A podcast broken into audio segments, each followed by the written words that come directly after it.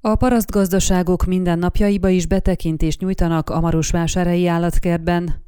Kopac András aligazgató érdeklődésünkre elmondta, hogy az istálók felújítása az első kislépés volt a leendő parasztudvar kialakításához, ugyanis létre szeretnének hozni egy olyan bemutató helyszínt, ahol több parasztház is helyet kap, és amely szemlélteti a régen elfeledett állattartáshoz használt szerszámokat, dédszüleink háztartási eszközeit, valamint más háztartási kellékeket, amit a mai gyerekek nem biztos, hogy ismernek. A hétvégén újra nyitott, rendbetett istálóban a nálunk őshonos háziállatok és a téli hidegtől menekülő tevék költöztek be. Ezek mellett már látható néhány régi tárgy, mint például kassa, sarló, gerebje.